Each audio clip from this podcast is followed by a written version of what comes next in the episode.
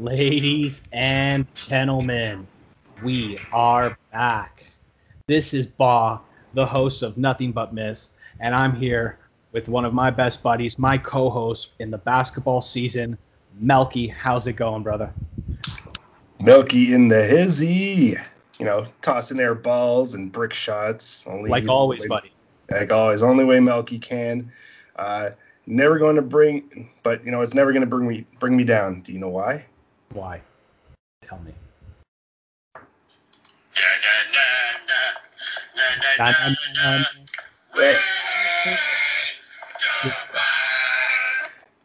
Na, na, na, That's right. LeBron James is no longer in the playoffs. His bald ass has been kicked to the curb. What do you think about that, Ba? Go enjoy beating the Goon Squad, buddy. The space Jam 2 is all you care about. So, and it showed during the playoffs. See ya. Bye.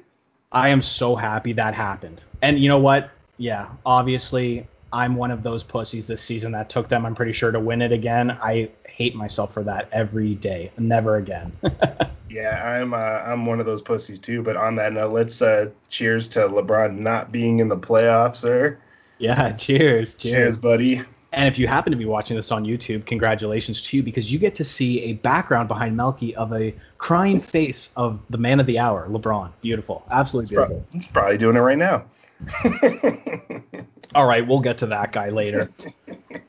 no more Raptor talk for the season, obviously, Melky. That's done. We finished that with our good buddy Kevin.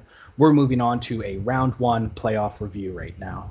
So we're going to start in the East. Some crazy stuff happening. We're going to start with the number one seed, your Philadelphia 76ers versus the number eight seed, Washington. The 76ers won this in five games, four to one. Melky, your thoughts, buddy? Pure dominance. Yeah. Uh, Washington had no chance. Uh, you and I both alluded to this uh, last pod, and actually most of the season, they go as far as uh, Russell Westbrook, unfortunately, and Westbrook, he's great for like a game or two, but he, then he's horrible for four or five, and nobody could guard Embiid. Like Embiid is just a physical specimen. Uh, yeah, the Washington had no prayer. The fact that they didn't even have Embiid for this series and Simmons, Tobias Harris. By the way, Tobias Harris. Okay, one game this playoffs under 20 points. This guy and it was 19 points. He is playing unreal lights out. They just came to play. I mean, you've seen what Embiid brings to this team. They would have swept possibly, I think, the series if he was in it. And I'm not the biggest Philly guy at all, but crazy how they're playing.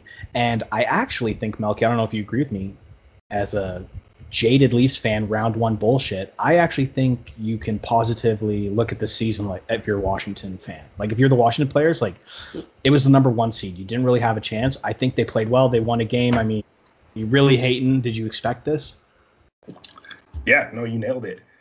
Um, you should be happy because Washington hasn't been relevant in years. So you did make the playoffs. Unfortunately, your consolation prize was the number one seed. And props to uh, Doc Rivers too. You know he put the right matchups out. Uh, his team was firing on all cylinders. Uh, Daryl Morey made some great moves in the offseason to get shooters because that's what they need. Since yeah. Simmons refuses to take a jump shot or learn how to take one, you need shooters around him and Embiid. So props to that organization for getting it done yeah, I'm glad you brought up his name, Doc, because not really the butt of the jokes. I mean, he does get respect, but I mean, there is that playoff Paul George type of, uh, I don't know, background to him. So it's nice that he won the series in dominating fashion because he's not the biggest playoff winner, as we know. No, and he has one of the worst voices too. His voice is ashy. Yeah. okay, so like I said, Embiid was out, small lateral meniscus tear. Simmons Harris, they lit it up. Uh, Seth Curry, career playoff high, 31 points. I mean, we're talking about shooters, right? You just brought it up. So, Morey, congrats. I mean, you, you did what you said. They, they were on a mission. Anything less, I think for them, anything less than an appearance in the Eastern Conference Finals is a failure. It's a failed season. So, you knew they were going to be um, coming out in all cylinders. They had the weapons to do it. And Washington was no match. Like Beal, you have Beal and you have Westbrook, but after that, who's who else is going to really step up for you? So it was a cakewalk for uh, for Philly. Yeah, and by the way, that Philly crowd, Game Five or whatever, like that was. There's nothing better than crowd back in sports. I absolutely love. It. Like they, Washington just didn't stand a chance. And I want to do a shout out and one of my little notes here I had to make Tyrese Maxey, Yeah. rookie sub. That guy came to play in the playoffs. That was awesome. Could have been a Raptor. Yep. Yeah. yeah. I know. I know. Well, that was Malachi instead. Uh, no, no. uh, Remember the uh, trade rumors? That's who Toronto Yeah. wanted. Yeah, they wanted Maxey. They wanted uh, what's Yeah. his what's his other the other name? It starts with a T. They wanted all, all the young players off of uh, Philly, but they said no mas. Yeah. Imagine Lowry on this team. I, I I think man, we're I'm- gonna swept. I'm just never going to cheer for Philly, but I do like them. You know what, Allen Iverson in the past, like whatever they had, and pretty good jerseys in the past. That's a little shout out for future part of the episode. But you know what, I really don't want 76ers to go to the finals, man, at all. Yeah, well, you know what? They have a. Well, we'll talk about that later too. But they got a matchup with the Soaring Hawks, so we'll see what happens.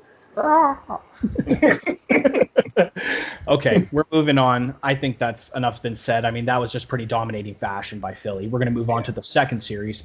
Your number two, boo, Brooklyn Nets versus the Boston Celtics, boo. I mean, oh, and the Nets won it in five games, four to one. I was shocked this wasn't a sweep. Kudos to um, Jayson Tatum. Uh, he had a, that 50 point game, uh, I believe, in game three. Was it game three? Yeah. Game three. 50 points. You know, he's a star. He's an ascending, like, monstar, if you want to go uh, Looney Tunes and Space Jam uh, quotes. Uh, but he had no help. It was Jalen, uh, Jayson Tatum on Lonely Island, and everybody else. And you're competing against three All Stars and Durant, Kyrie, and Harden. Yeah, sorry.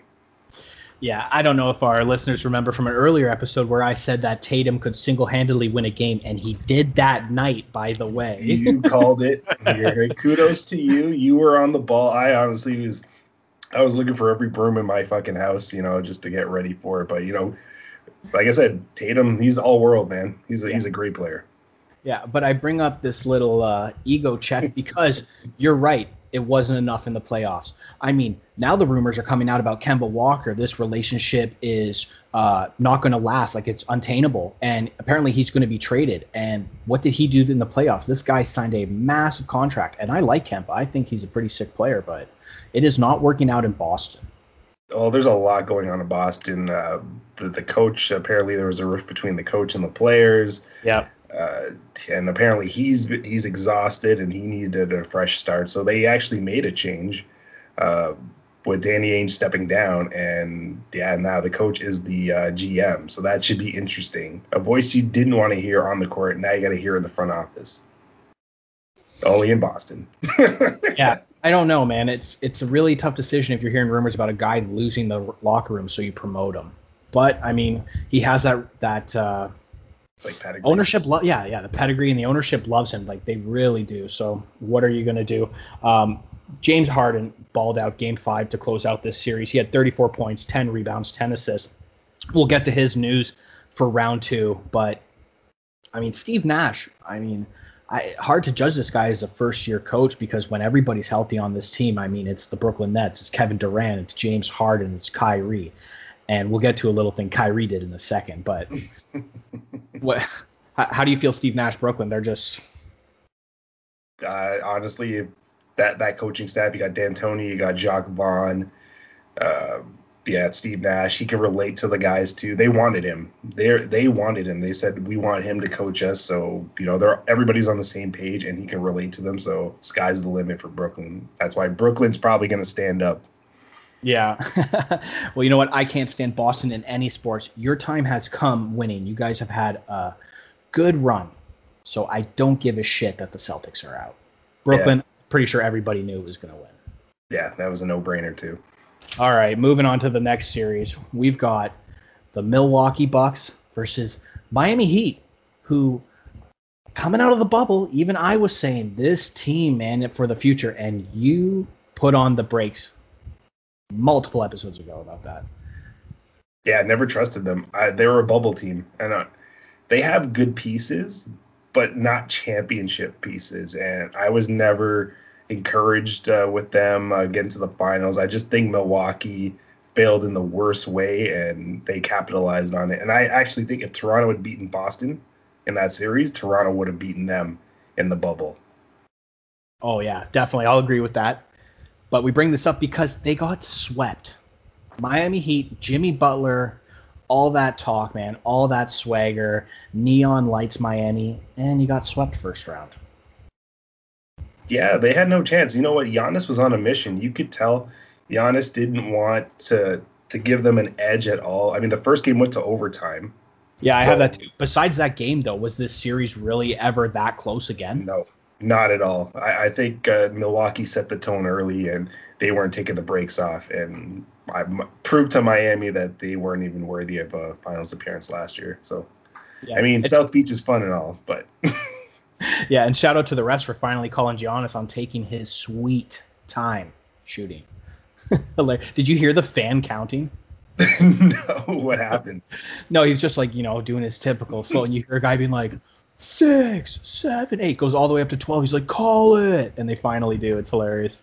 I think Giannis, as great of a player as he is, as worldly a talent as he is, he needs to stay in his lane and not step out because that can actually hurt his team.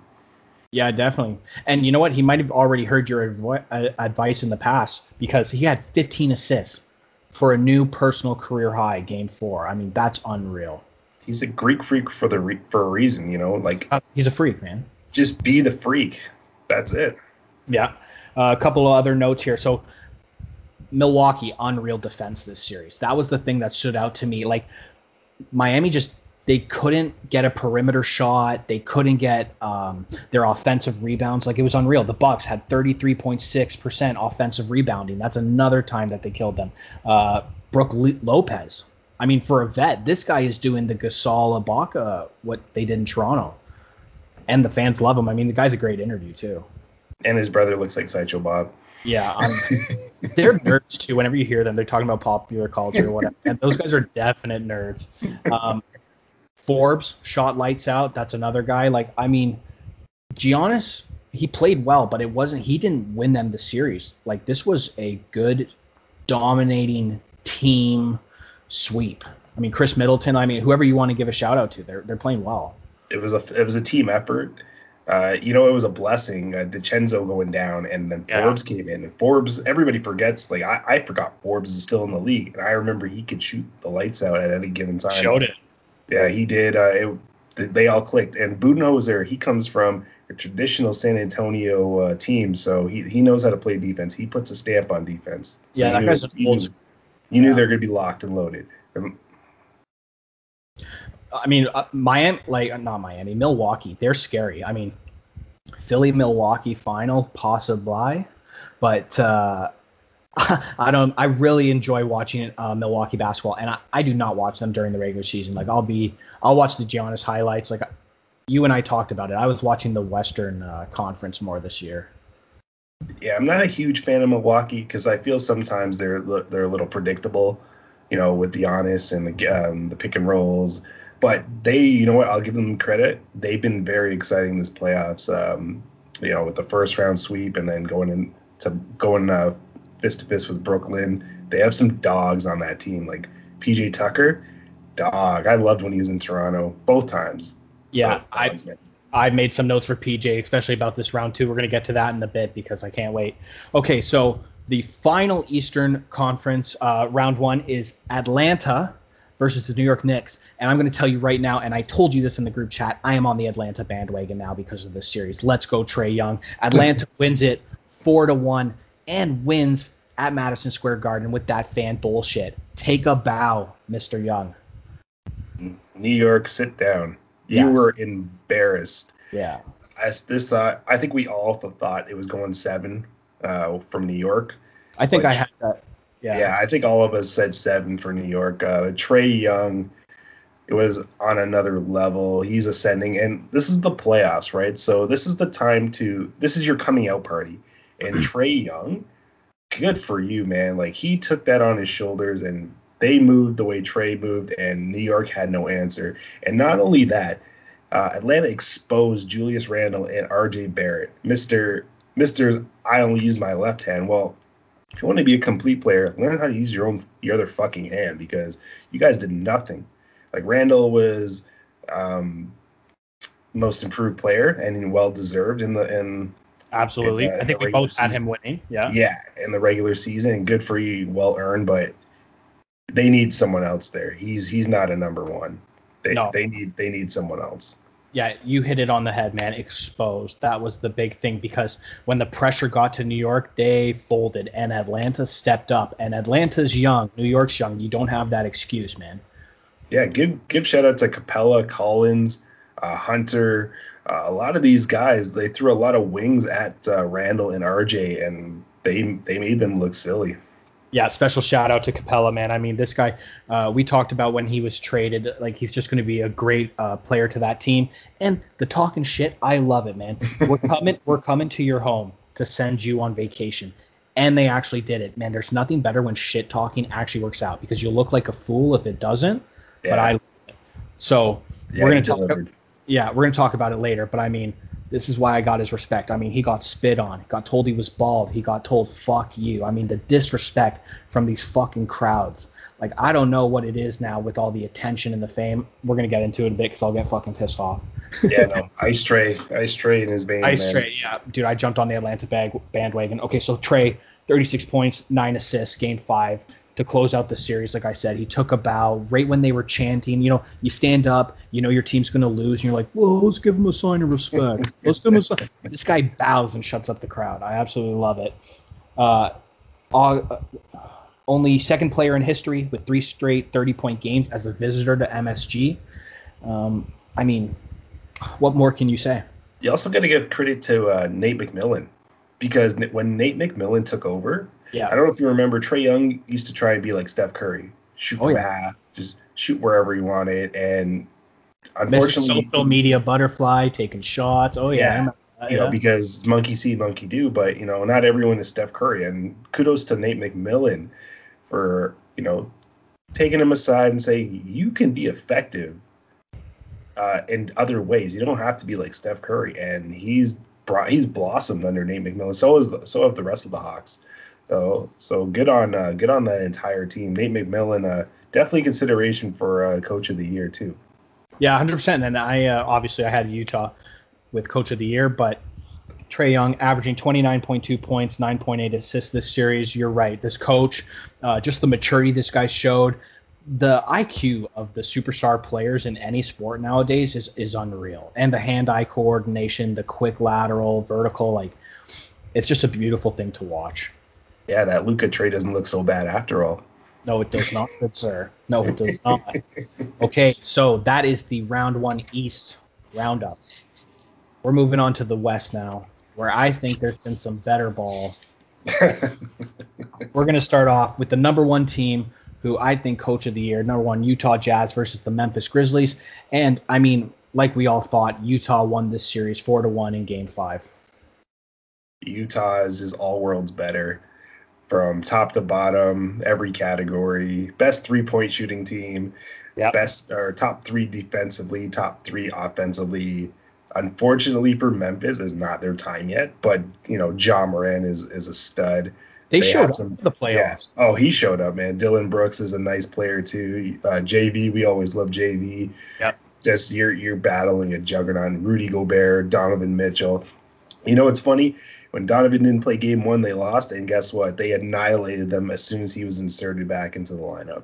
Yeah, I have that as my first note. I mean, I think if he was in for game one, they were going to sweep this series in convincing fashion. The shooting you brought up, I mean, the defense. I mean, the COVID thing really took kind of a, a hit to Gobert's reputation because it's almost like he's not. Yeah, but it's almost like he's not getting the respect he deserves. And Donovan Mitchell completely deserves the spotlight because this guy is balling out but the defense of that team, like you said before, unreal. Like they're a dominating fashion, and they're showing why they were the first place team, right? Because they got embarrassed in the bubble how their playoffs ended last year, and they still talk about it that that's fuel for this year, and that's a scary thing for an actual legit good team to back that up. They're a scary team. Yeah, they are. I, I I've, I've been watching a couple of their games lately, and they're a scary team. Like Donovan Mitchell. Did you hear what uh, Stephen A. said about Don, Donovan Mitchell? No, tell me what the great Stephen A. said. He called them Dwyane Wade 2.0. Oh, such a hot take. But Yeah. he does. But I Yeah. don't want to agree with Stephen A. Smith. So I I No, don't- because he's just he's a loudmouth content who thinks he's right about everything. But you know, there are some similarities. That assassin mentality, Don, and Donovan Mitchell does not care. He doesn't. He doesn't care if you're LeBron. Doesn't care if you're Kawhi. Doesn't care if you're Ja. He's gonna make you look silly. Yeah, I'm cheering for Mormon country, man. Like that's a small team. I want them to succeed. I mean, we talk about it in our chats all the time about John Stockton, Karl Malone, what have you. Like, I've always kind of liked Utah. Like, I always liked Utah, Vancouver, those other just some Western teams because Toronto was the only one I cared about as a kid. You know what? It was. It's hard to like Utah because back in the day with Stockton and Malone, the style of basketball was so boring. I'm sorry, like it was boring. It wasn't excitement like the Showtime Lakers or the Boston Celtics with Bird and Ainge, or obviously the Chicago Bulls Bulls with Michael Jordan. But watching this team, there's a lot of excitement. And you know what's crazy? They don't even have Mike Conley. Just I know. wait till he comes back. Yeah, I'm glad you brought that up. So Conley aggravated a hamstring injury game five, uh, and he had also had the injury before. Um, that guy is a big piece to that Utah team that's already stacked. Yeah, that and the thing they got him basically for nothing in a trade. Yeah. Uh, and so you said Mitchell sat out game one, uh, came back game two, dominating fashion. He had 30 points, 11 for 16 shooting, 10 assists in game five. Donovan Mitchell, dude, when I read this, in 141 minutes played in this series, 141 minutes, he had 136 points. Like this guy, I mean, we, I love that you brought that up in the earlier podcast, right? The Booker versus Donovan Yeah. Mitchell debate, because these two guys are the new faces, part of the new faces of the Mhm. NBA, and he is showing why. and now you get to see it because these teams don't get the the TV time because it's not the hot spots. Phoenix Yeah. and Utah aren't the hot spots. Mormontown and it's where old people go to retire. But now you're seeing it. Yeah, I just had to pay for that like Sportsnet Now Plus subscription, all that. Shout out, hopefully future sponsors, because I'm gonna start watching some like games. I love it. Um, and you brought up Mike Conley. I mean, this guard man, he's making 54.8 percent of his shots in the playoff. Mister Clutch. Well, he was part of those uh, hard nosed Memphis teams, you know, with Zach Randolph and Marc Gasol and uh, You think Uh, Memphis would have wanted him? what's that? Do you think Memphis would have wanted him for this series? I think they're happy with Ja. That guy's a stud. yeah. We talked about him on earlier podcasts. Like they're in good hands. That Memphis team. Oh yeah, going. they- You know what? They're only going to get better. They're probably like a third piece away from Yeah. from doing damage. They know what they need to do for their third like retro jersey for the seasons. I'll leave it at that. We'll talk about it later. okay, moving on to the second series in the West.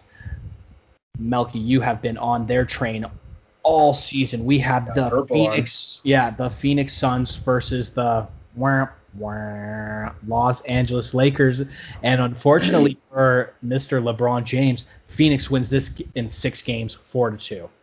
What a So- what a shocker! You know what? It's funny how injuries, and I'm not taking anything away from Phoenix, but it's it's crazy how injuries can expose someone for who and what they are. LeBron was exposed for what he is. He can no longer carry a team on his back. And Anthony Street Clothes Davis, you really need to consider a different regimen of how you take care of yourself because you're always hurt Yeah. you're what 28 29 you're still in the prime of your your career and you're always hurt what is up with that Yeah, you you can kind of see where this if he's staying on this path where his career is going to start going, man. It's it's going to be that what if. And I know he has the one championship. I'm not taking away from Davis's legacy because I know legacy is such a big fucking thing in the NBA now. especially in la But the potential was there. The potential's what and you're right about the Lakers. They are a two-man team. And LeBron, I know you finished film, filming, but the promotion tour starts now. You obviously are in Space Jam 2 mode because as soon as the game ended, you're like, oh, yeah, COVID injury excuses, which, yeah, they were. I mean, you did face that. Every team did. And you just made some like promotional advertising comments about the Goon Squad. Like his obviously his heart wasn't in it. Like this guy writes narratives, Melky, in his head and tries to make these like where he's crying on the floor and like, oh man, I'm seeing three, I'm triple nets, double nets, and I had to just shoot. This is bullshit. I know you're writing a script in your head, and like when we do the like movie in 20 years where you know Denzel Jr. is playing LeBron. Like, but I'm so glad this guy's out, man. Yeah, he's one for the uh, one for the theatrics. Uh, I'm tired of his excuses, um, even uh, his unsportsmanship. Like like you know you you lose in in in a you know what he put a valiant effort in the fourth quarter of Game Six, but you lose. Be a man. Shake hands. You know your buddy CP3 is there. Like he's part of the Banana Boat crew. You can't even shake his hand. Like that was that was just disgusting. Uh, no place for that. Like I'm tired of his ego. Uh, you know, good riddance. Yeah, I was so I was so proud of our group chat, man. You and Kevin, we all jumped on as soon as that happened. We're like, "Are you fucking kidding me? That's how you walk off the court at the end." This young Phoenix Suns team, which I bet you a bunch of players look up to him, man. They balled out. Phoenix didn't play a dirty game. Like, mm-hmm. and you're gonna show him that kind of disrespect. Like, man, you have the excuses, like you said, injury, COVID. You know, you don't have big baby Davis. I mean Anthony Davis. uh, yeah, street clothes. exactly. But it's like, man, show the respect. You want to talk about MJ number one, you're number one. Oh, I think this cements my legacy. Nah. Nah. It you know what? It does cement your legacy, actually. It does. You're not the number one GOAT.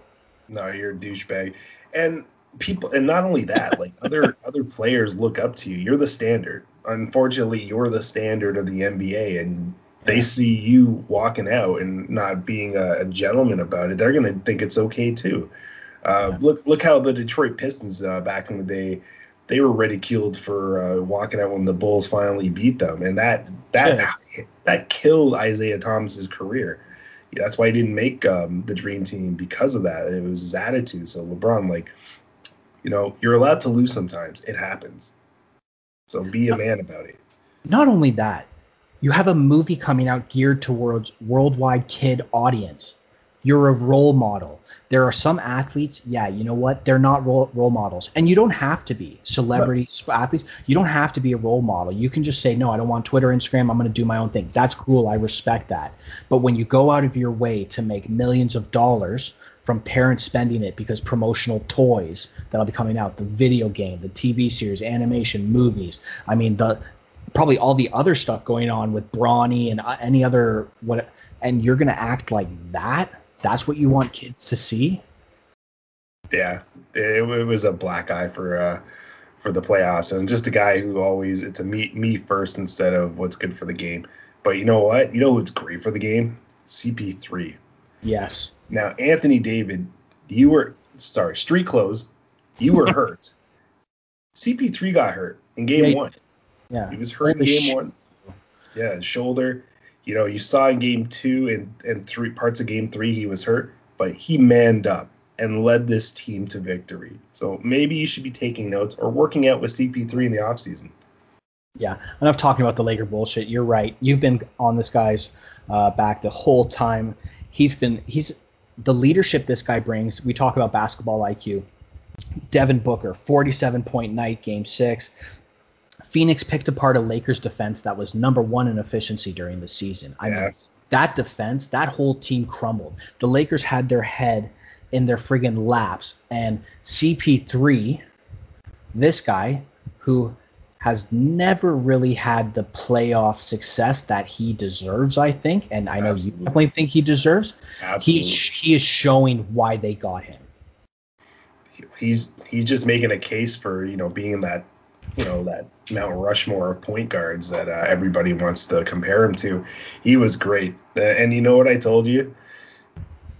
There's nothing. Well, not told you, but there's nothing more than a true leader, a, tr- a point guard that's a true leader that elevates and makes his other players around him better, and that's what he does. You ever notice like he works so much better with younger players because they respect him and they listen to him, whereas he butts heads with other stars like James Harden and um, Blake Griffin. Uh, but here he's flourishing in the system, and they love him for it. You could tell that team is together. Um, I don't know if you saw the uh, the end of the game six where CP3 brought the game ball to Monty Williams Yes, and they I did. embraced and he said, when when they were in New Orleans, we were Exactly. eliminated. We were eliminated. We were made fools of. And look what we look where we come. Look look at- look at today.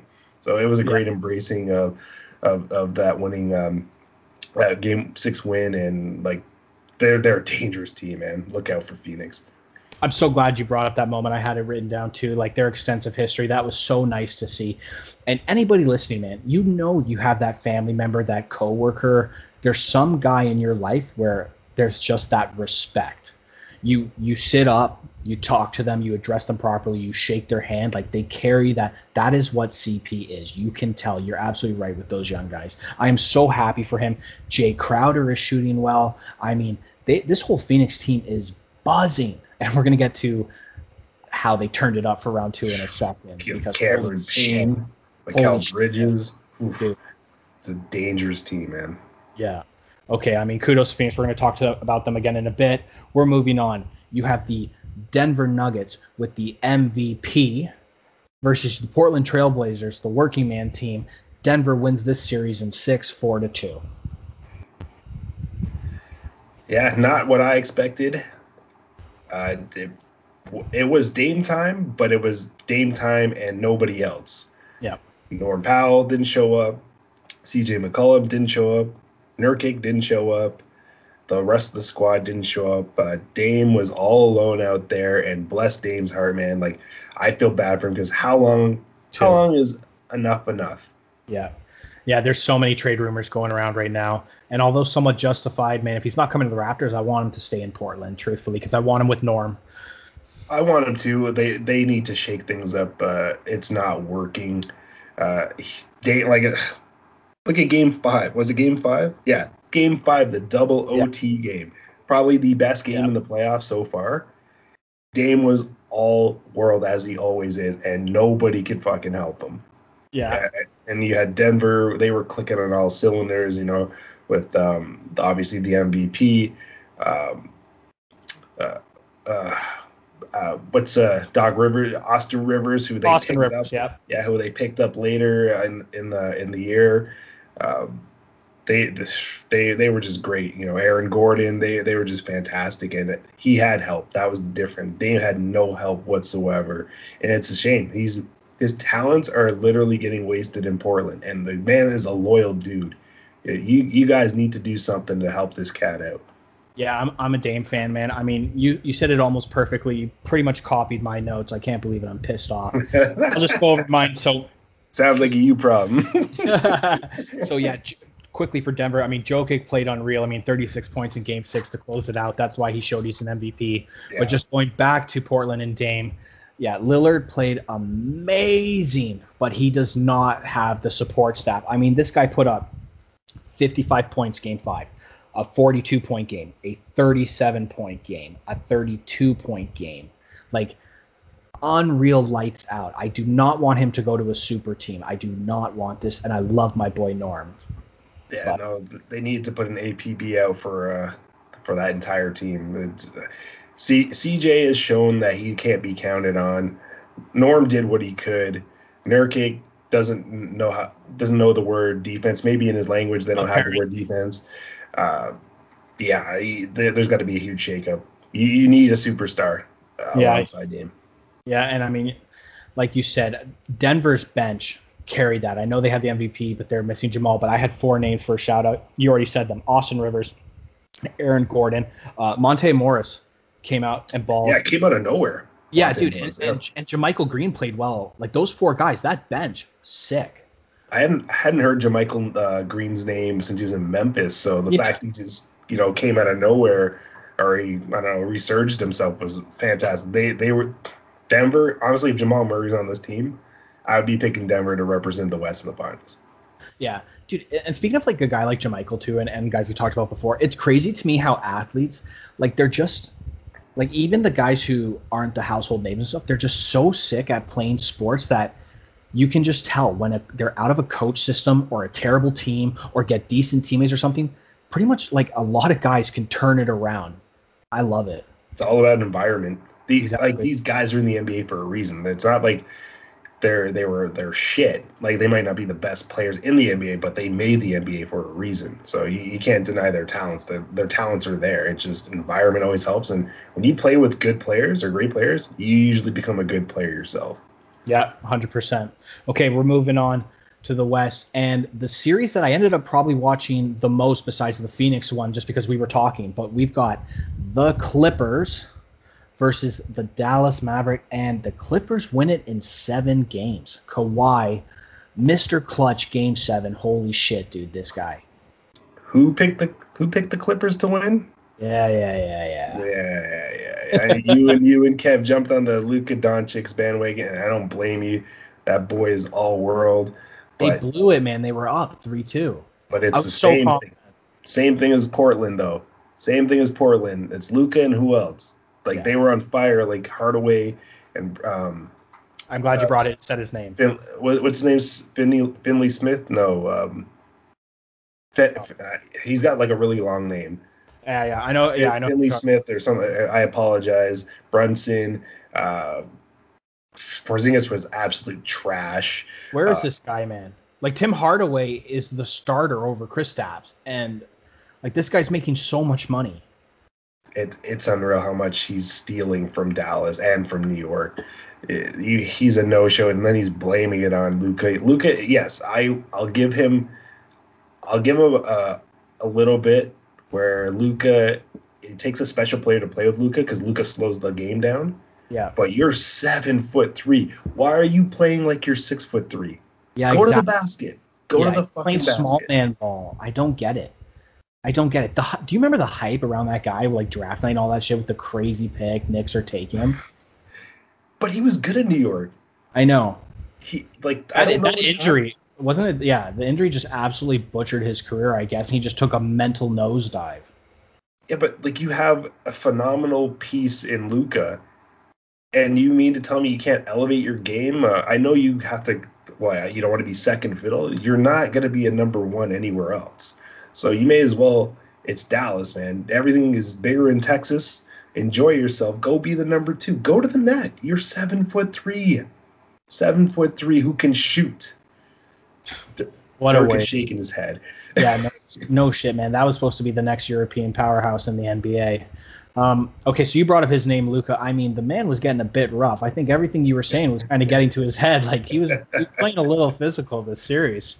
Luka is physical. He's played back in back home, and that they played nothing but physical. You got to give it to this cat, man. He did everything and anything he could, Yeah. it wasn't enough. Yeah, he, like you said, he tried his best. I mean, 46 points, 14 assists, seven rebounds. Um, he's the youngest player in history to average 34 points per game in playoffs, and he's 22 years old. I mean, this guy is about to get the max rookie contract, right? The max contract. So this guy is getting paid, and deservedly so.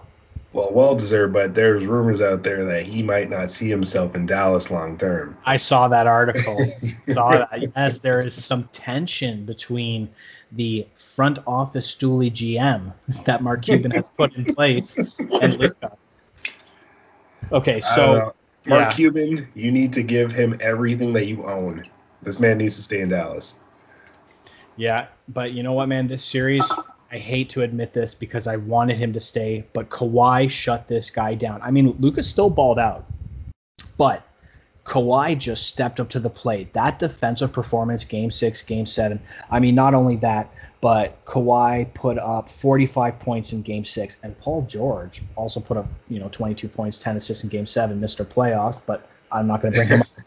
Kawhi took on the job. He said, I'll take Luka. I'll take their star. This quiet superstar who Toronto fell in love with for that very reason again showed that when you give him a supporting cast who can play basketball, this guy can win you games single handedly. Legit.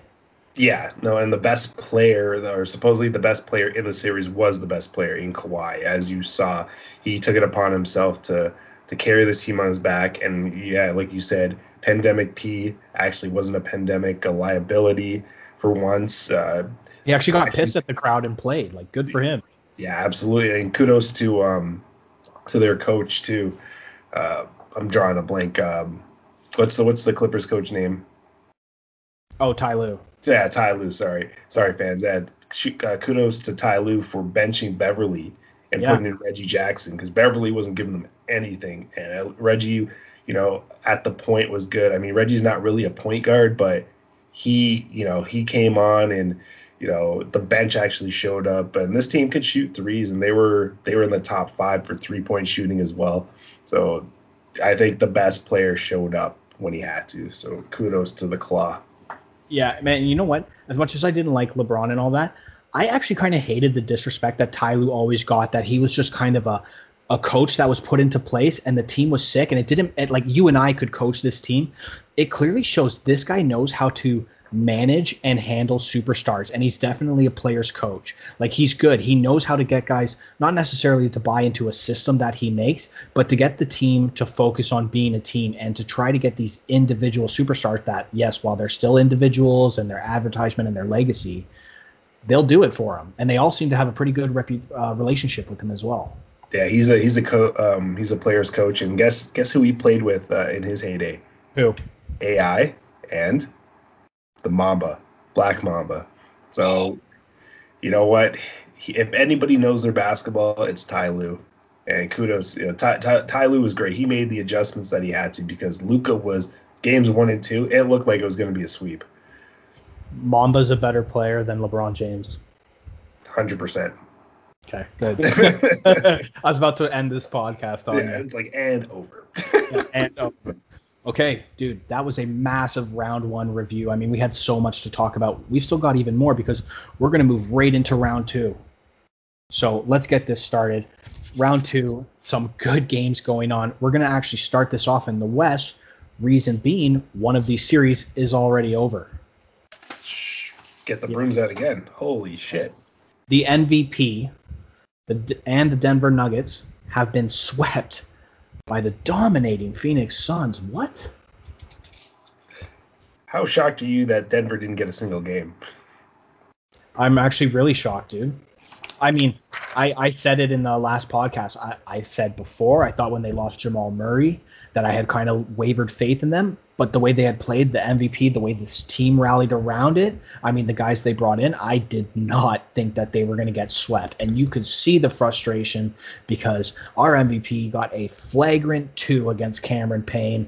He obviously felt bad, apologized right away. And that was just, he's not a dirty player. I'm not going to judge him for it. That was a bonehead, heat of the moment play where you're like, yeah, you're a fucking idiot. Move on. Do you think he should have been ejected? Man, I don't know. That was a rough hit, but we're talking playoff basketball. Like this, I, it's tough for me. honestly, I want to say no. I never want to see a guy get kicked for that bullshit. I'll just put that out there. I don't think there was any malicious intent. Yeah.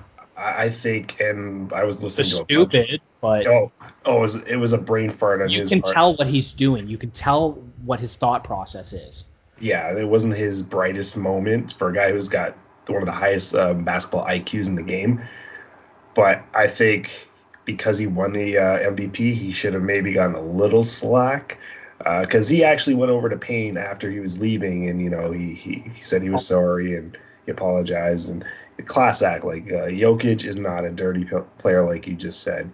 But it was sad because as soon as he was gone, you, you knew it was. It was over. done. Yeah, that, that's yeah, the wins. I mean, pretty much your captain is gone, makes a boneheaded play. Like it's just turned on you at that point. Momentum's going to go their way, obviously, with the shots, penalties, what have you. So, uh, I mean, fouls, penalties. I'm fucking talking about. Still not over hockey. I don't even want to get into it. so, uh, and then, good news though, unfortunately for Denver, but for Phoenix, we said we were going to bring up his name again, but CP3. I mean, this guy came in clutch this series, man, watching these games. The way he is directing traffic of this young team blows my mind because now you have me focusing on Phoenix. I wasn't before. I liked them. I was with you. I'm like, yeah, man, Devin Booker's sick. Like CP3, I kind of like, but, you know, he never really played for any of my teams. He's out in Houston, whatever, out west, OKC. Now you have me watching and dissecting this shit, and oh, my God, man dude, he toyed with them. They yeah. had no answer, especially games three and four. They had no answer for him, and he actually elevated his game from the first series, from round yeah. one to round two. it, it was it wasn't even close. Booker went to a new level too. Aiden Ayton actually gave um, the Joker some problems as well. Like the Joker put up his numbers, but Aiden Ayton gave him problems. They threw everybody at him, and as we were praising the Denver bench, where were they in this series? They, yeah, great point. Great point. And, and and what you said before too. I can't believe how Phoenix shut them down. Like I I did not have them sweeping, man. I no, I, can't I thought remember. this was going seven. Yeah, I can't remember if I. I think I changed my vote to have Phoenix winning, or I might have kept yeah. Denver. I think I had Phoenix, but yeah, I did not have them getting swept. I did not think that they would be shut down like that. I mean, I already said it. The the visible frustration from Denver, it, it was crazy. I had Phoenix in seven. I thought this was going to go back and forth, but Chris Paul took it to another level. He was getting shots easily at ease. Uh, Mikal Bridges, Cameron Payne. Uh, Cam Johnson, uh, they all have stepped their game up. Uh, and, and, then the big three, of course, and Denver had no answer. Uh, the coach, Denver's coach, called them out because he knew, he knew, like we're getting outplayed and we are not even showing up. So, and he and he gave them their, either he gave uh, Phoenix their praise because as you know, Phoenix was just they just outclassed Denver. Yeah, hundred percent. Like I, I'm not going to doubt Phoenix now. I man, I'm going to say this and they're going to win it, but I we're going to talk about the next series and whoever wins that series, I think is going to beat Phoenix still. But uh, I mean, this team for such a young team, if you're a Phoenix fan, like the next ten years of basketball for you are unreal. Well, depending on what CP3 does this offseason. Well, he's not for ten years. You're right. Yeah. Bring All Barkley right. out of retirement. Yeah, oh, yeah, yeah. He'll be brought up again too. Okay, the second second round series of the West, you've got the Utah Jazz number one versus the Kawhi Clippers. And this series right now, they're playing tonight, but Utah is up two to one in the series. This this series is your prototypical like juggernaut series. You have team both these teams are so similar they shoot the three, they defend, they have your superstars, you have your supporting cast. This is like I when I saw this series, I'm like I this is probably the one I'm going to pay attention to even more. Like I know Denver and Phoenix was a hot series as well, but I'm like I want to see Utah and I want to see the Clippers. I want to see if Utah is ready for that next step, and I want to see if Kawhi can continue his dominance from round one. Yeah, I think this is the best basketball we're going to get in this series. Like the two best teams that are going at it evenly matched. Like this is good basketball. I'm watching every game of this series, man. Oh, when, we're, when we're done this, I'm watching the end of it. And we already brought up his name, but Paul George, playoff P, he's playing well again, man. And Kawhi, like game three where they took the series lead, Kawhi 34 points, PG 31 points. I mean, both over 30. This guy came to play. Like if the Clippers – actually decide to say fuck this reputation that some of our players in our organization have and win for Ballmer, I'm gonna be so pissed off. Well, why do you want to be the stepchild of LA? Yeah. this is your chance to elevate yourself, go out and win a championship and be relevant because still nobody gives a damn about the Clippers until you you prove otherwise. This is the time to do it, and this is a great test with a solid Utah team and Mike Conley's not here. I wonder. I'm wondering when he actually shows up because he could be a difference maker in this series. Yeah, and not only that, but Donovan Mitchell. I mean, he he's managing pain in his ankle right now. He's playing through it because he's a G, but who knows how long that's going to last with the intensity that this series is going to bring? Because uh, I have this series actually, and we'll bring it up uh, in a bit, but I have it going to at least six games, and I have Utah winning it, but I mean, this this is going to be the best series we're watching. I think this round. Uh, I couldn't agree more. But I, it's funny you have Utah in six. I have the Clippers in seven. I almost said Utah seven, but I said six. I got Utah in seven. I I just think.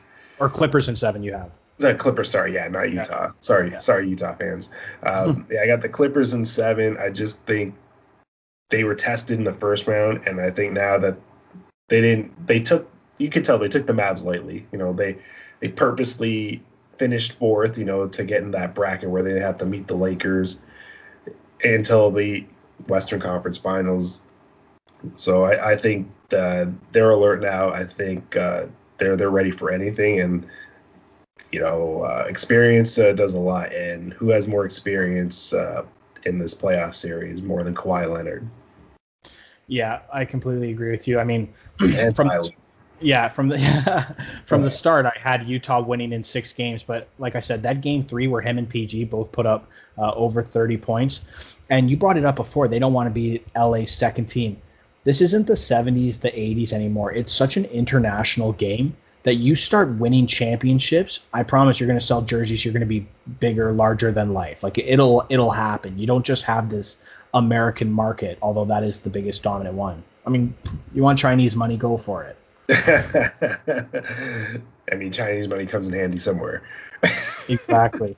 okay, so that's our Western round two. Dude, I can't wait to watch this game once we're done this. Like I'm Yeah, turning. me too.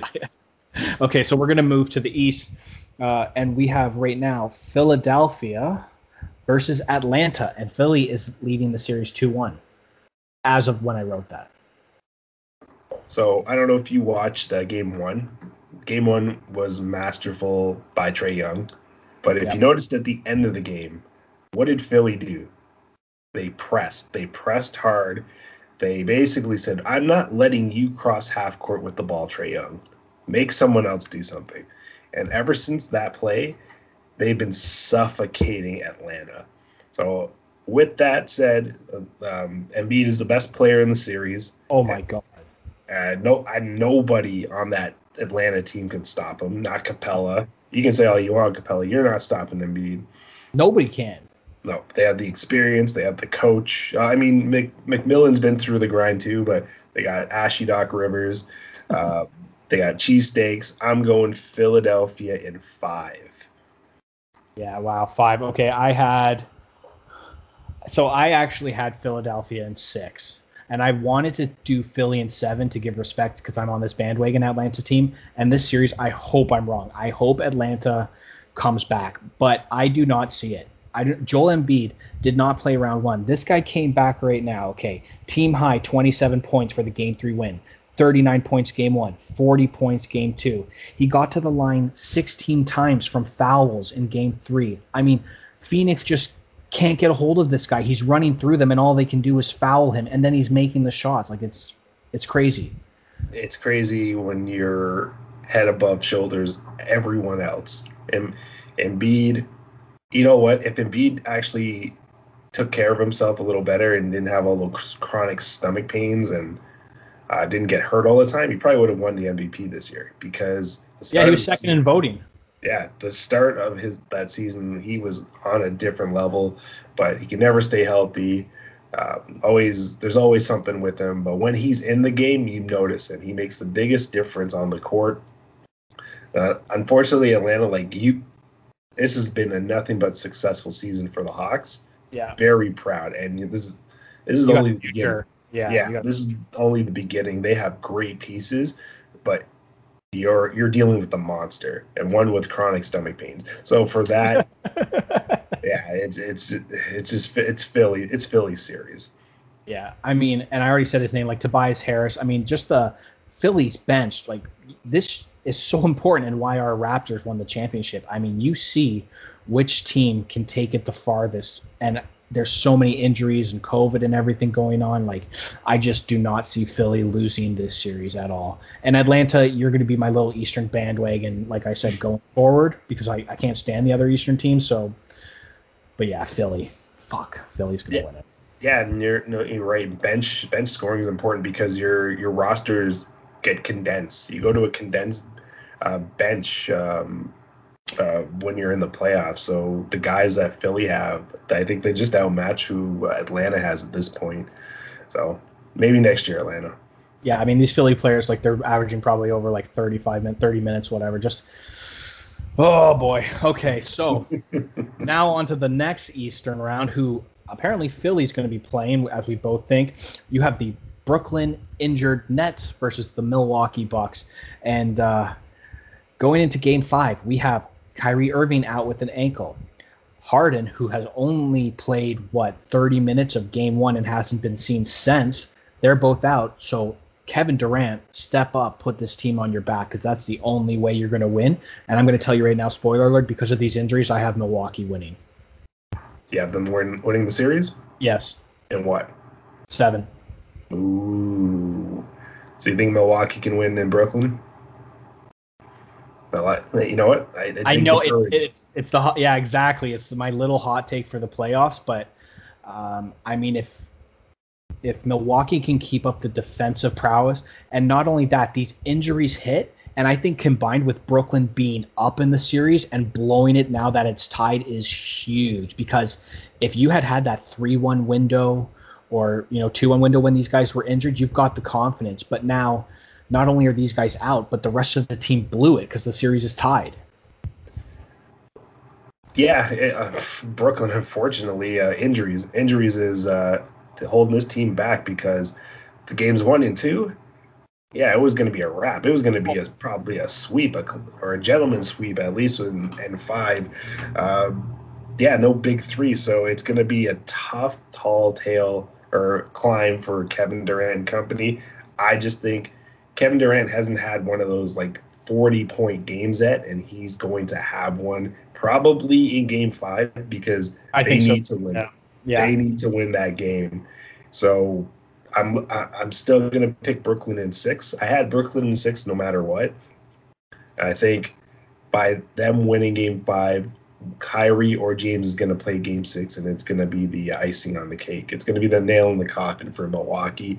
I like Milwaukee's team, and they've shown some toughness and, and some tenacity that they didn't have in games one and two. PJ Tucker, uh, Forbes, um, Middleton. Do you see that block Middleton had? Oh, yeah. Uh, Jrue Holiday. Like, the, the, and Giannis is actually playing his game. See, when he takes uh, outside shots, it it deters the team. So you need Giannis needs to play his game. He needs to dish. He needs to play inside, inside out. Um, he just needs to be Giannis and nothing else. Don't try to be anyone else. Be Giannis. And you know what? You can definitely take this to seven because they look last was it yesterday? That was a beatdown. Yeah. It was a Brooklyn yeah. beatdown. So Giannis, absolute superstar freak. Like you're right. The reason I've changed my mind about Milwaukee, shout out, you said his name, PJ Tucker, former Raptors. I totally agree with you that Durant's going to ball out at least one game, no doubt. And I think that's why it's going to seven.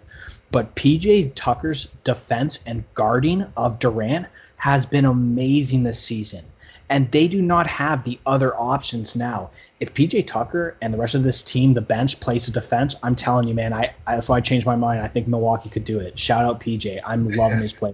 It's it's hyped me up. I, I think PJ, I'm not a Milwaukee fan really. Yeah. Well, the only thing good about Milwaukee is their cheese, but um, I like that they're small market and only a, a baseball team. Really, like it. That's cool, but yeah. Well, the baseball. it's funny you say baseball. They have the best mascot because he slides he goes down a huge slide into like beer. So it's like the best fucking yeah. mascot in sports. but other than that, I don't give a fuck about that that area. Um, but going back to the series, uh, PJ Tucker, yeah, he's been great, and he's always been that bulldog uh, defender. I just think great players find ways to win, and I think Durant will find a way to elevate his team uh, to victory in Brooklyn because they need it. The, I, I'm telling you right now, if they lose Game Five, it's over. Milwaukee wins it in six.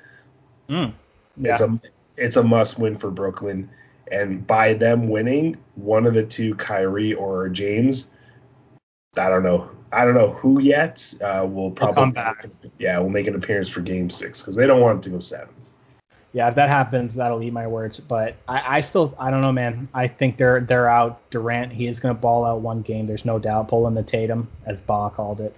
But uh, yeah, we'll see. So so that was our round two roundup. I mean, uh, we're definitely going to be back for round three in the finals. We'll let you guys know uh, exactly what's going to go on there. But we're moving on now to some bullshit happening in the playoffs, actually. And this is all of the we call NBA fan bullshit going on right now.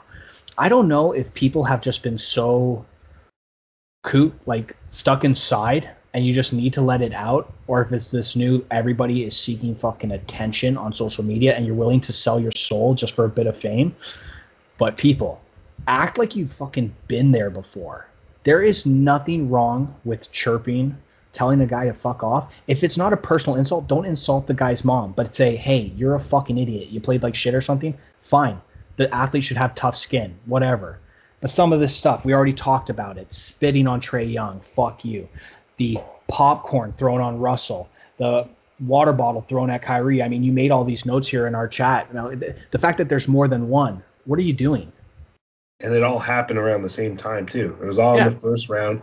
Like uh, the popcorn was May 26th. The spit was the same night, and the water bo- the water bottle was May 30th.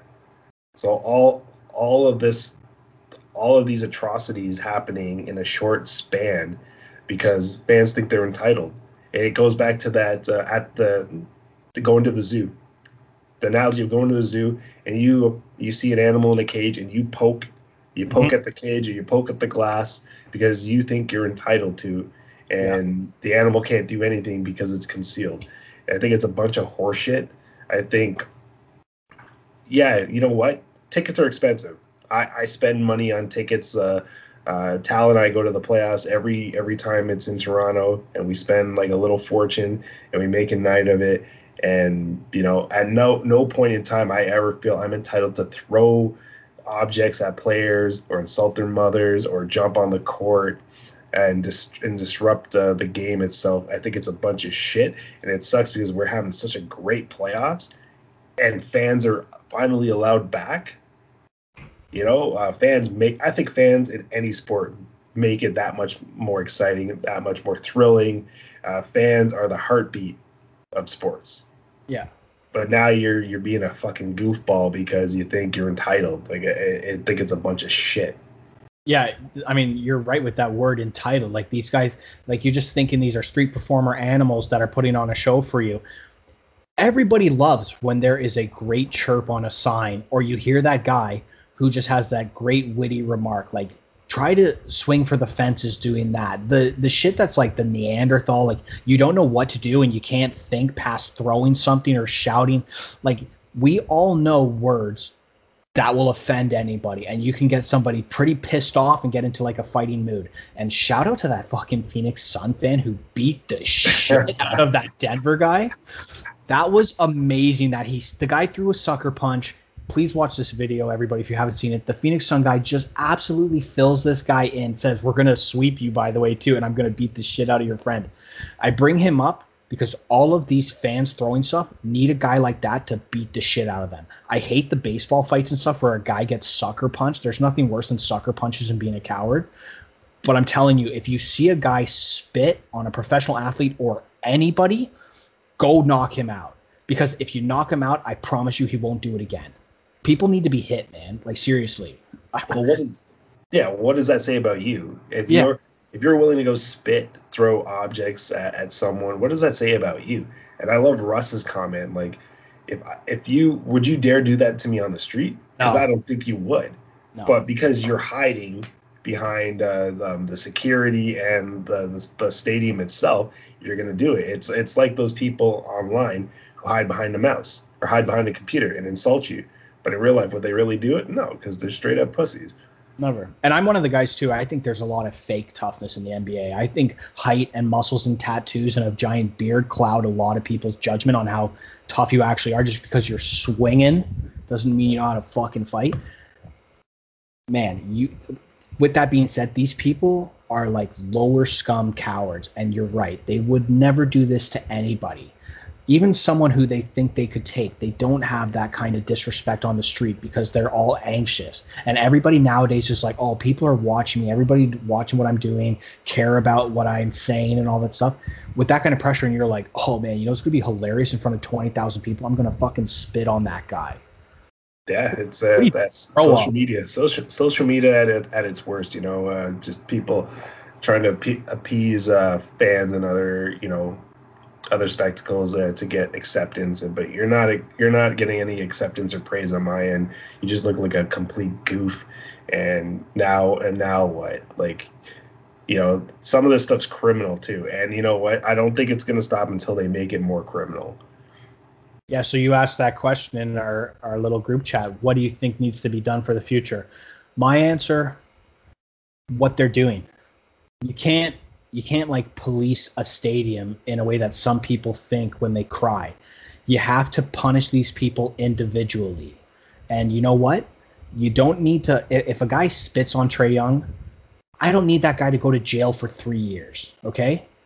But an indefinite ban for life from his favorite team stadium and potentially say he had to go to some type of anger management class with volunteer hours. I think that's a pretty decent punishment. There should be punishment. You don't need to go to these extreme punishments or just get him knocked out. Just knock him out. or, I wish that was an option. You could go to the judge. He's like, yo, you get nine months in jail or those two guys beat the shit out of you. And it's like, no. oh, no one would ever do that again. If, uh, if, if the perpetrator was getting the treatment back or getting double that, yeah, they wouldn't do that again. I, I like what you said about being banned. I, I, I would like to take it even further. Uh, you know how um, when you go to the mall or you you and you oh, shoplift, yeah, and you shoplift and you have that person's uh, face on, on, the bulletin board. Uh, I think that should be passed out through every stadium of that of that uh, league, so that person can't not only can't enter their hometown, but they can't go to other stadiums anymore and participate. I think you need to make it you need to make it stiff so people realize and understand that you don't have the right. Dude, I'm actually going to agree with you and take your one step further, even one step further, because you want the social media, you want the attention. Okay, let's give you the attention. The 11 o'clock news should blast that guy's face all over the news. It's the the like if it happened at the Utah Jazz game, their social media should put the guy's photo up on their Instagram page and be like, uh, you know, Michael Smith, 33 of this, decided to spit on a guy because he's classless and wasn't raised properly. It's like, I don't care if he wants to go Columbine because he was a coward to begin with. You need to embarrass these fucking people. Yeah, that's the only way it's going to give him the fame that he wants, him the attention he wants, because yeah. it's not going to. He's going to find out that he was sorely mistaken. That's what he wanted. Well, vilify them and, and let it be known that they're willing to do this to a complete stranger who's there to entertain them and show show their true characters, show the true side to them. I think security needs to be beefed up as well. Uh, definitely more cameras um, throughout. Uh, it sucks because these players aren't safe anymore, and they're just there to entertain. Yeah, yeah. I think what we're both getting at is that these people should be deported. So yeah, that's I think that's the answer we're going for. The extreme. okay. okay, so moving on, we're going to do a little NBA news roundup. And we're each going to shoot off a news uh, little quip to each other and give our comments. So I'll start it off, buddy. Kyrie. And what I say is universal karma has an ankle injury after stomping on Lucky, the Boston Celtics logo. What a childish, immature act for a grown man to do to a team and a fan base who did nothing but wanted you and loved you, and you you spat in their face. You you did the fan to Trae Young, symbolically. Yeah, it was done deliberately. It's a, it's a big deal in my book. Uh, yeah, no, Kyrie. Hmm? No, I'm saying I agree with you. Yeah. Yeah, no. Kyrie thinks uh, he's a disrespectful sob. He thinks his jock strap doesn't stink. Yeah, he is. So yeah, yeah maybe uh, maybe the ankle injury is uh, karma. Yeah, he's he's definitely a guy who's been surrounded by yes men because he says the most outlandish bullshit things and it's like a laughing joke. Like if you say something and millions of people are laughing at you and saying you're wrong you don't double down because your buddy's like man no those 6 million are wrong. You're right Kyrie. Like this guy needs to grow up. And uh, you know what? I love sports. They it's the biggest part of my life. Like I love athletes but man again, you're just an athlete at the end of the day, like making millions of dollars more than you deserve, like any athlete deserves, and good for them for making it. But it's like, give me a break. Well, there's you know, there's one thing having a cause and having a voice and being yeah. an advocate, but don't snar everyone else. Don't don't belittle everyone else because they don't they don't think the same or the ideology isn't the same. Respect. It's all about respect at the end of the day. You're trying to push respect have respect for those other people. Yeah, everybody knows. I mean, it's just typical. Like everybody knows that person that never takes accountability, and they're always like. I had this one buddy. He would say the most bullshit, stupid things, and then whenever you'd be pissed off, he'd be like, "I'm kidding. I'm just joking." And it's uh, like you're not. You were gauging our reactions by what, and then it's like, oh, like you're just like kind of like it's just fuck off. There's always a little truth to a joke. Yeah, exactly.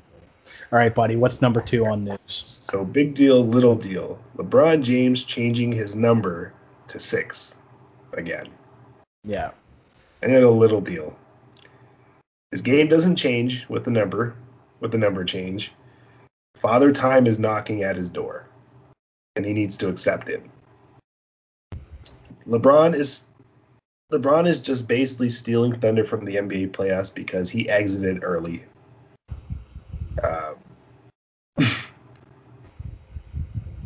And because of it, his team was banned. Yeah, basically, LeBron. It's just thunder stealing that LeBron's trying to do, as always. It's me, me, me. Um, the number change isn't going to be like in Miami. And I, honestly, I think if he went with number 23 in Miami, he still would have been dominant. So this is a little deal for me. Just LeBron trying to be in the news. Yeah, 100% I agree with you. It's it's a little deal. He doesn't deserve having it as a big deal because he's just doing it I think for Space Jam 2 promotional. Like I think number 6 is what he's wearing in the movie. That's why he did it, which is even bigger bullshit. Cuz knowing LeBron, man, he's going to change his number back in like a year, two years. He'll go back to 23. Like he won't do well with number six or something. Then he'll go back to like it's all just like we said. This guy makes the movie script in his head. Yeah. And it's playing out, and he's just like the director, and he's like, "This is what the people think I would do this day, so this is what I'm gonna do." Yeah, he they bounced harder than Fat James uh, Harden doing a cannonball in the pool, and you know he's just got to be in the news still, be relevant.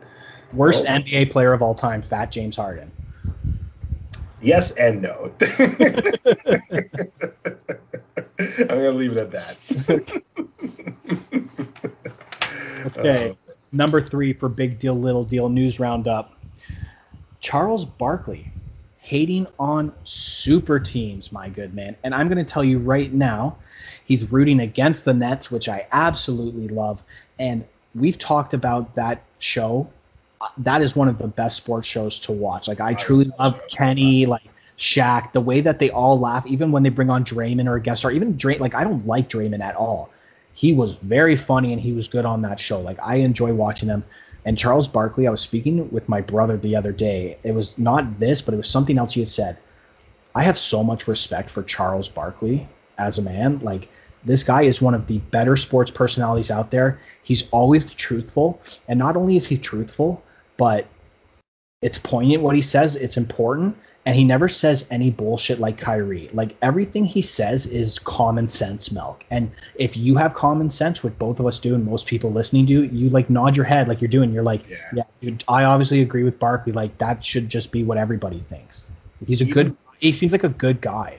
Oh, I, I, would love to have. I'd love to pick his brain, have beers, get smashed, uh, oh. be on be on that road trip with him, Jordan, Tiger, when they yeah. went to Las, you know, when they do their Las Vegas, um, you know, big big boy trips. Uh, yeah, I love Barkley. What more can you say? He's great for the sport basketball. I think he's better now than when he was like he was a great player. I'm not taking away from his playing days, but he's great now for the sport.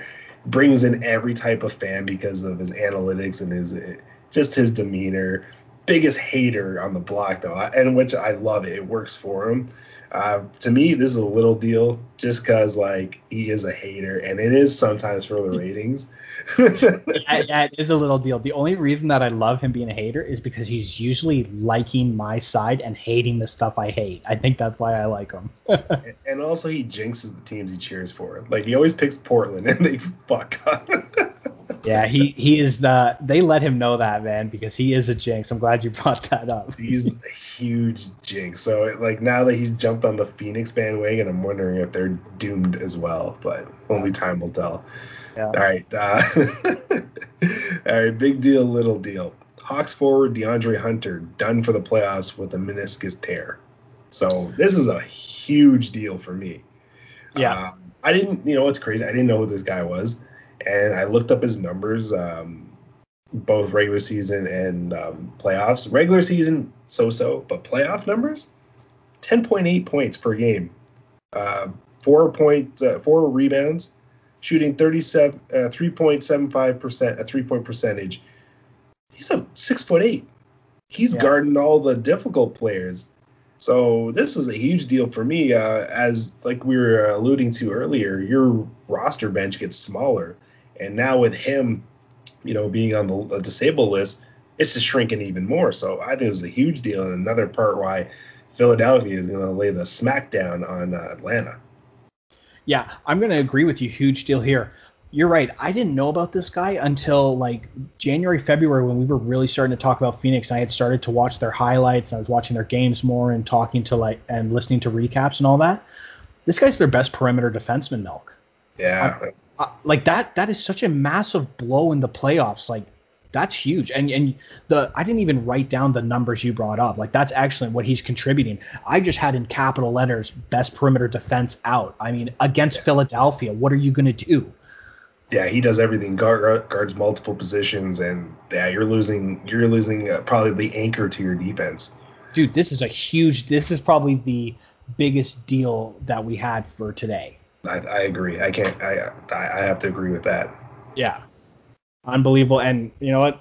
Sorry for you guys, Atlanta. I mean, like we said, the years ahead are going to be sweet, but right now it doesn't look like it's in the cards for you. Not this year. Okay. And finally, the last part of Big Deal, Little Deal is a little look ahead to the future because they have announced the starting date, Melky, for the season, and it's October 19th. And I'm going to tell you right now, for me, while it's not a huge deal, it is a big deal for me because we have October sports back, the start of the season when fall begins. It's before my birthday, before Christmas. it's just time to go, man. It's that preseason's going to be before that. Summer's coming down. You know that basketball, hockey, soccer starting up. I'm in heaven. It's a big deal. It's a huge deal. I couldn't agree with you more. It's a huge deal because, like you said, fall sports. And I always, I don't know about you, but I knew when basketball was around the corner when it when it was close to Halloween, you knew yeah. like hockey and basketball were starting. Yes, fall sports. This is a huge deal. Uh, we finally have a full season as well. Yeah. And this is a huge deal because it's more money for the league. All we can wish for now is that the Toronto Raptors are playing home games. That is my only wish. But yeah, dude, such a massive deal. I mean, to go from like what's great now is that we have like the Euro, so we've got summer tournaments, which is always a bonus. You've got the World Series, MLB playoffs, and then it's so important for you and I, man. NFL, NBA, NHL, yep. all pretty much come back relatively the same time. It like fall is the best sports time besides playoffs. Obviously, playoffs is the absolute best, but yeah, that, that start of the season, man, when you think the Leafs are going to win it all, and like, oh, I'm ready to be heard again by Toronto, Melky. I think the only thing worse than that is if Montreal beats Vegas. Okay, by the way, I know it's a basketball pod. If any Canadians are listening or non Canadians, absolute coward move by the CN Tower, Niagara Falls to all go and uh, for, for Canada's team. Justin Trudeau needs to stop shoving this shit down our throat. Nobody likes Montreal fans outside of Quebec and those random East Coast or Ontario Montreal fans. Okay. Another reason why he shouldn't be in office, but that's it for a different podcast. okay, so that was our NBA news roundup, but more importantly, big deal, little deal. That's a new segment Melky brought, and we're going to be doing that now every episode going forward. It was a blast. Yeah, so it, it was spectacular. Yeah. I love when we come up with new segments, buddy. We always have our chats just going. okay, so now for what I've been excited to talk to you about, it's Jersey talk jerseys are so important to you and I, man. Obviously, old school fans do not care about style, but steez is very important. You got to look good if you're going to ball out, man. I don't care. You got to look the part. In any you, sport, you yeah. just got to look the part. I would never leave a team for like having shitty jerseys, but if I was a professional athlete, I think my ego would be so big. I would be going into the room being like, I'm going to be a part of like the decision making. Like, oh, okay, we're Toronto Raptors and you're going with a yellow jersey. That's not happening. Like that's nope. Or a triangle. Yeah. Dude, they literally went onto MS Paint and just chose shapes. it's terrible. It's terrible. And I wanted the black jersey. I still haven't bought it yet because we were talking about it. But it's like the Jumpman. Yeah. Oh, I think I still think I think out of the out of all the triangle jerseys they have, you should get the Jumpman. The Jumpman's sweet, man. Yeah. I know I'm probably gonna get because I, I, I haven't had a black Raps jersey yet either, so that's got to fill it out. But moving on to playoff jersey talk, we're gonna choose the best uniforms that we've thought of in the playoffs so far. the worst uniform in the playoffs so far. And we're also going to talk about a jersey, a vintage jersey from a team still in the playoffs that we want to see brought back. So, Melky, let's start off with the hmm, worst. The worst jersey in the playoffs? Yeah, I want to hear your decision. Oh, hands down, that atrocity of a fucking uniform from the Denver Nuggets last night. That red, nasty ass jersey that looked like a kid uh, dug out his freezies and took the orange freezy and the red freezy, took all of them that were in the box, decided to go to a carnival, rode the Cyclone, rode it twice, then came back down, saw a uniform, and Ralphed all over it. That's exactly what it looks like. It's Denver, hands down, the worst. so I actually like that jersey, but it's definitely not Denver. And yeah, I, I kind of see your points, which is funny, but I actually like it. It's nasty looking, and like it's degrading, and it's defiling the mountains, man. the The mountains are there with all this sea of red and orange, and that make it doesn't make a lick of sense. Terrible jersey. What were you thinking, Denver? Yeah. Okay. The altitude's enough. getting to your head. yeah. So I did I did a top three for each because I we didn't really we just did a jersey quick breakdown and I didn't know so I'll I'll give my three in, in really no specific order, but the one I hate the most is those BKLYN Brooklyn jerseys. Oh, I like those jerseys, man. I can't stand them. I you just hate Brooklyn. Yeah, that's true. the the other ones I so I had so I'll just say that one yeah. was third. Number two is the Orange Phoenix.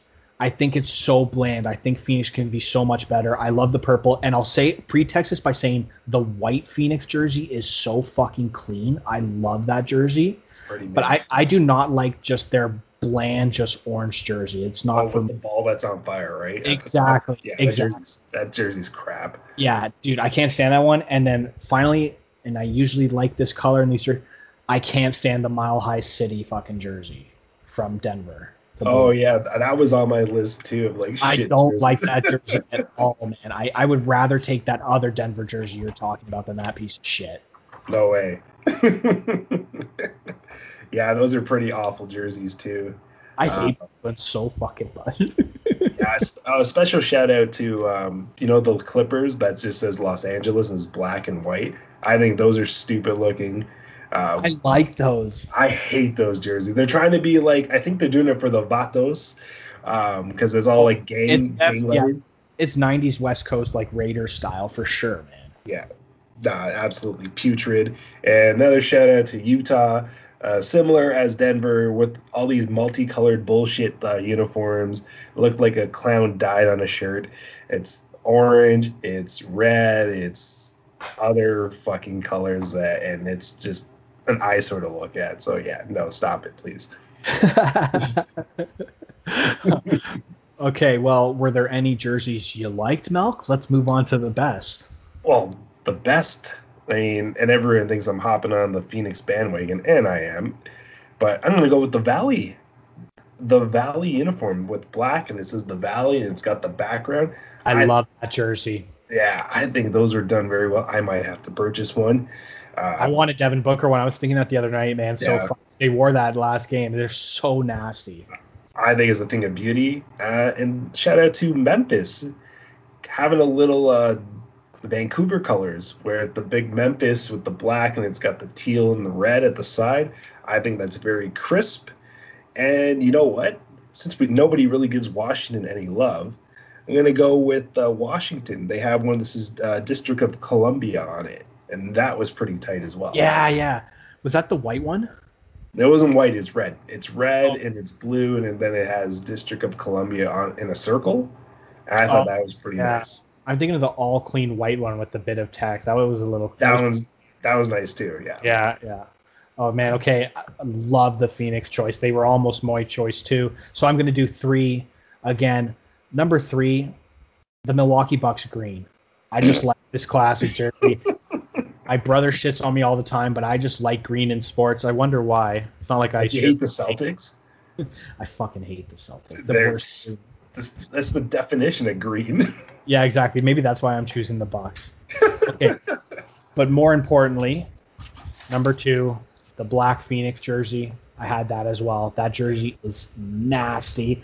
Like I want that Devin Booker jersey, just like not the neon skyline, but just the way they have it with the bit of purple. Oh man, I would rock that jersey everywhere.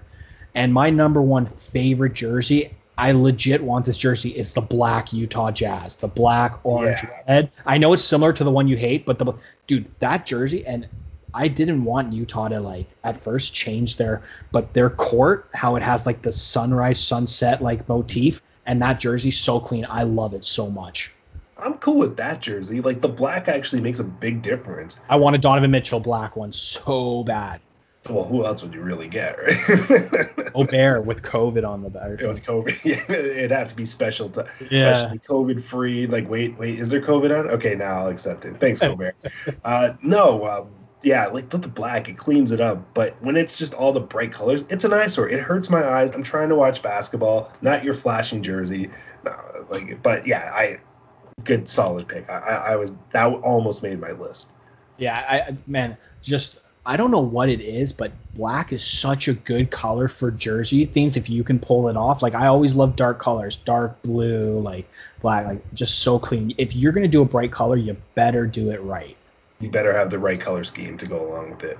You know which one I almost had on my worst as well? Those yellow Utahs. Oh, just the the actual yellow and it one. just says Yeah. the it I has don't the symbol. at all. Yeah. That looks like a practice jersey. Yeah. yeah, it does. Yeah, it does. Yeah. Okay. So, really, what this is saying is you and I need to go on a little jersey spree. I think that's what. I, I think so, man. As soon as uh, more stores open up, man. Okay, so I've been privy, spoiler alert, to what your pick for is for best vintage jersey. So, Melky, I want you to go first. Tell our listeners what jersey from a playoff team active right now do you want to bring back? Well, we mentioned him earlier, and I've mentioned the team throughout the pod. We're gonna go Charles Barkley's Phoenix Suns from the early 1990s. That would be That such a clean look. That purple, the way the ball uh, is just emphasized. You know, with the is it a star or is it a flame? What that's behind the ball? I sorry, fans, I, I don't know it exactly well, but like him, Kevin Johnson, Dan Majerle, back in the day when they lost to the Bulls. I love that uniform. I'm actually looking. I'm actually looking currently right now to purchase it. Barkley, of course.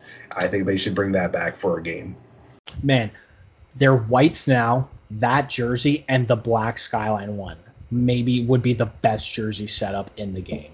Phoenix is doing it right, man. It's disgusting. Okay, so just like the other two parts, I don't listen to the rules or pay attention to what Melky says because I did a three as well for this.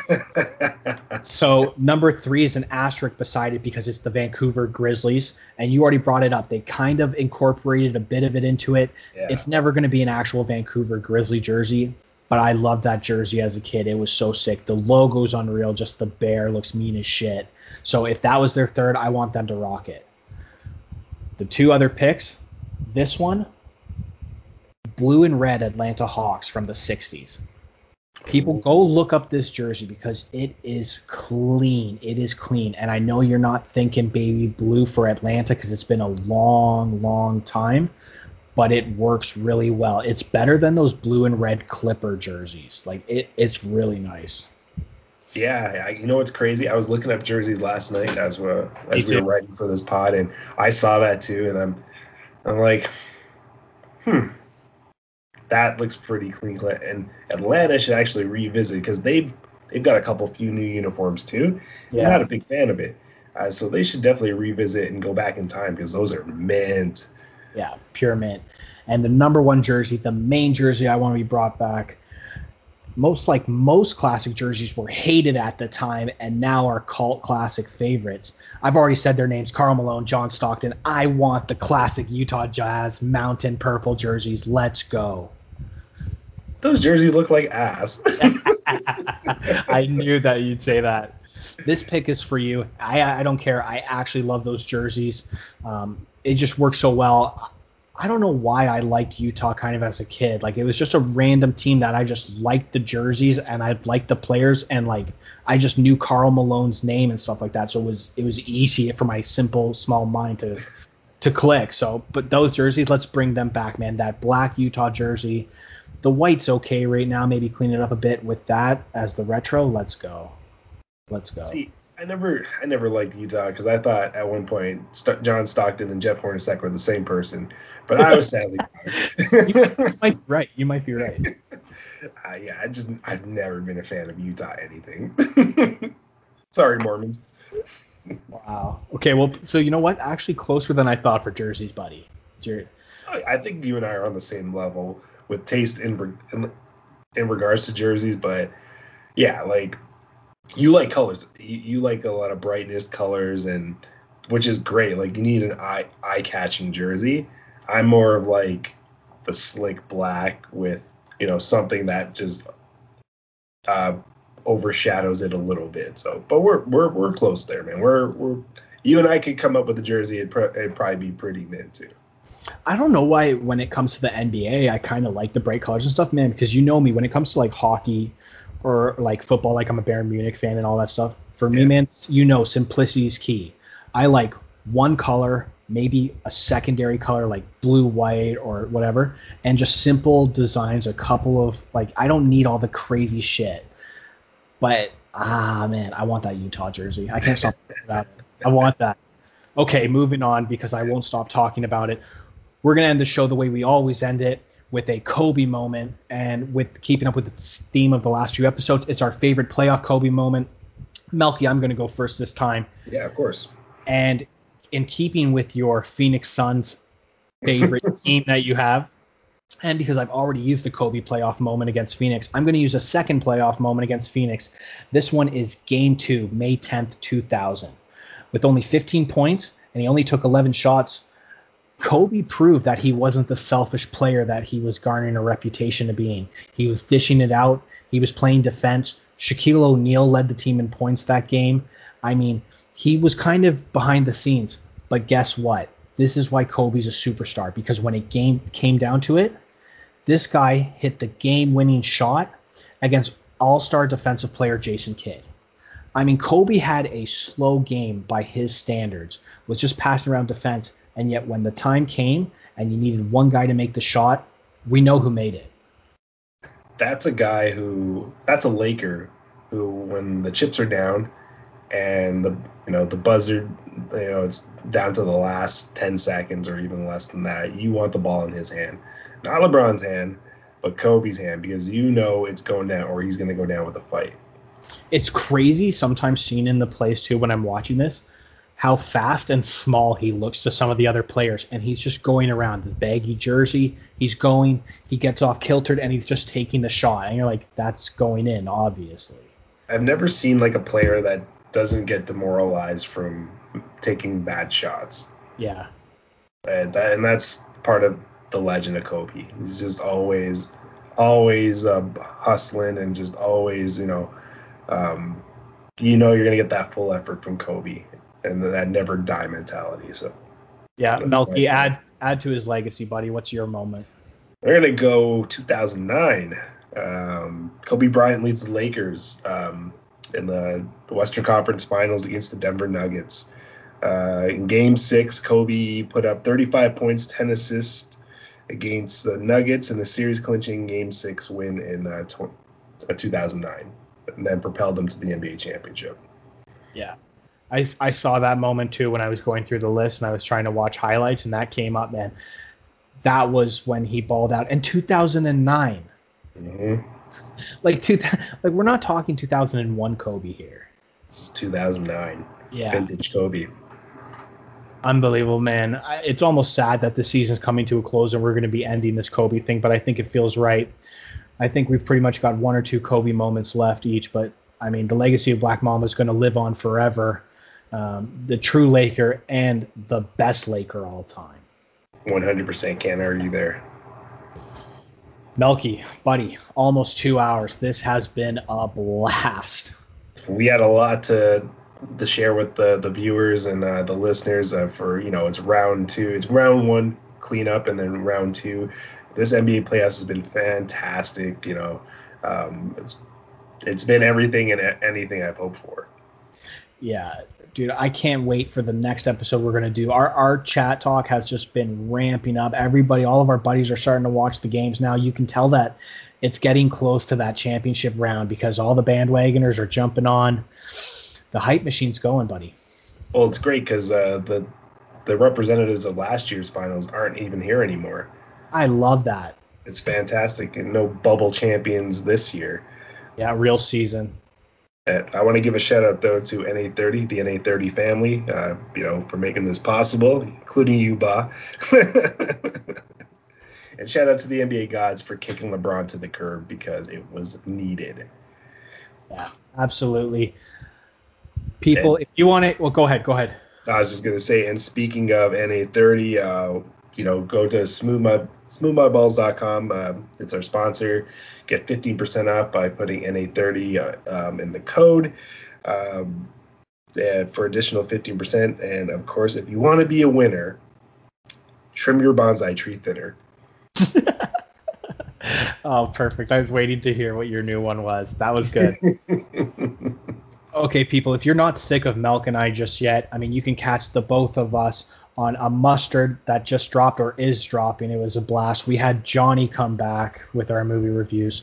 You're going to see us down the line for another basketball episode. I've got Blue Jays coming up. We're probably going to do a hockey talk, although I really don't want to.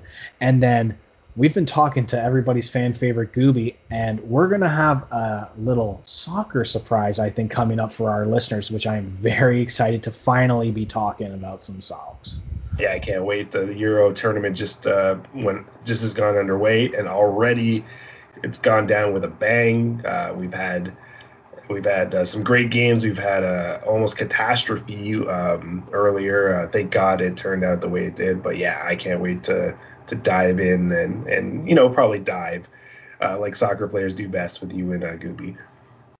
Yeah, and and heads up, spoiler alert for anybody Gooby chose Spain. Apparently, this is his team. He's not Spanish.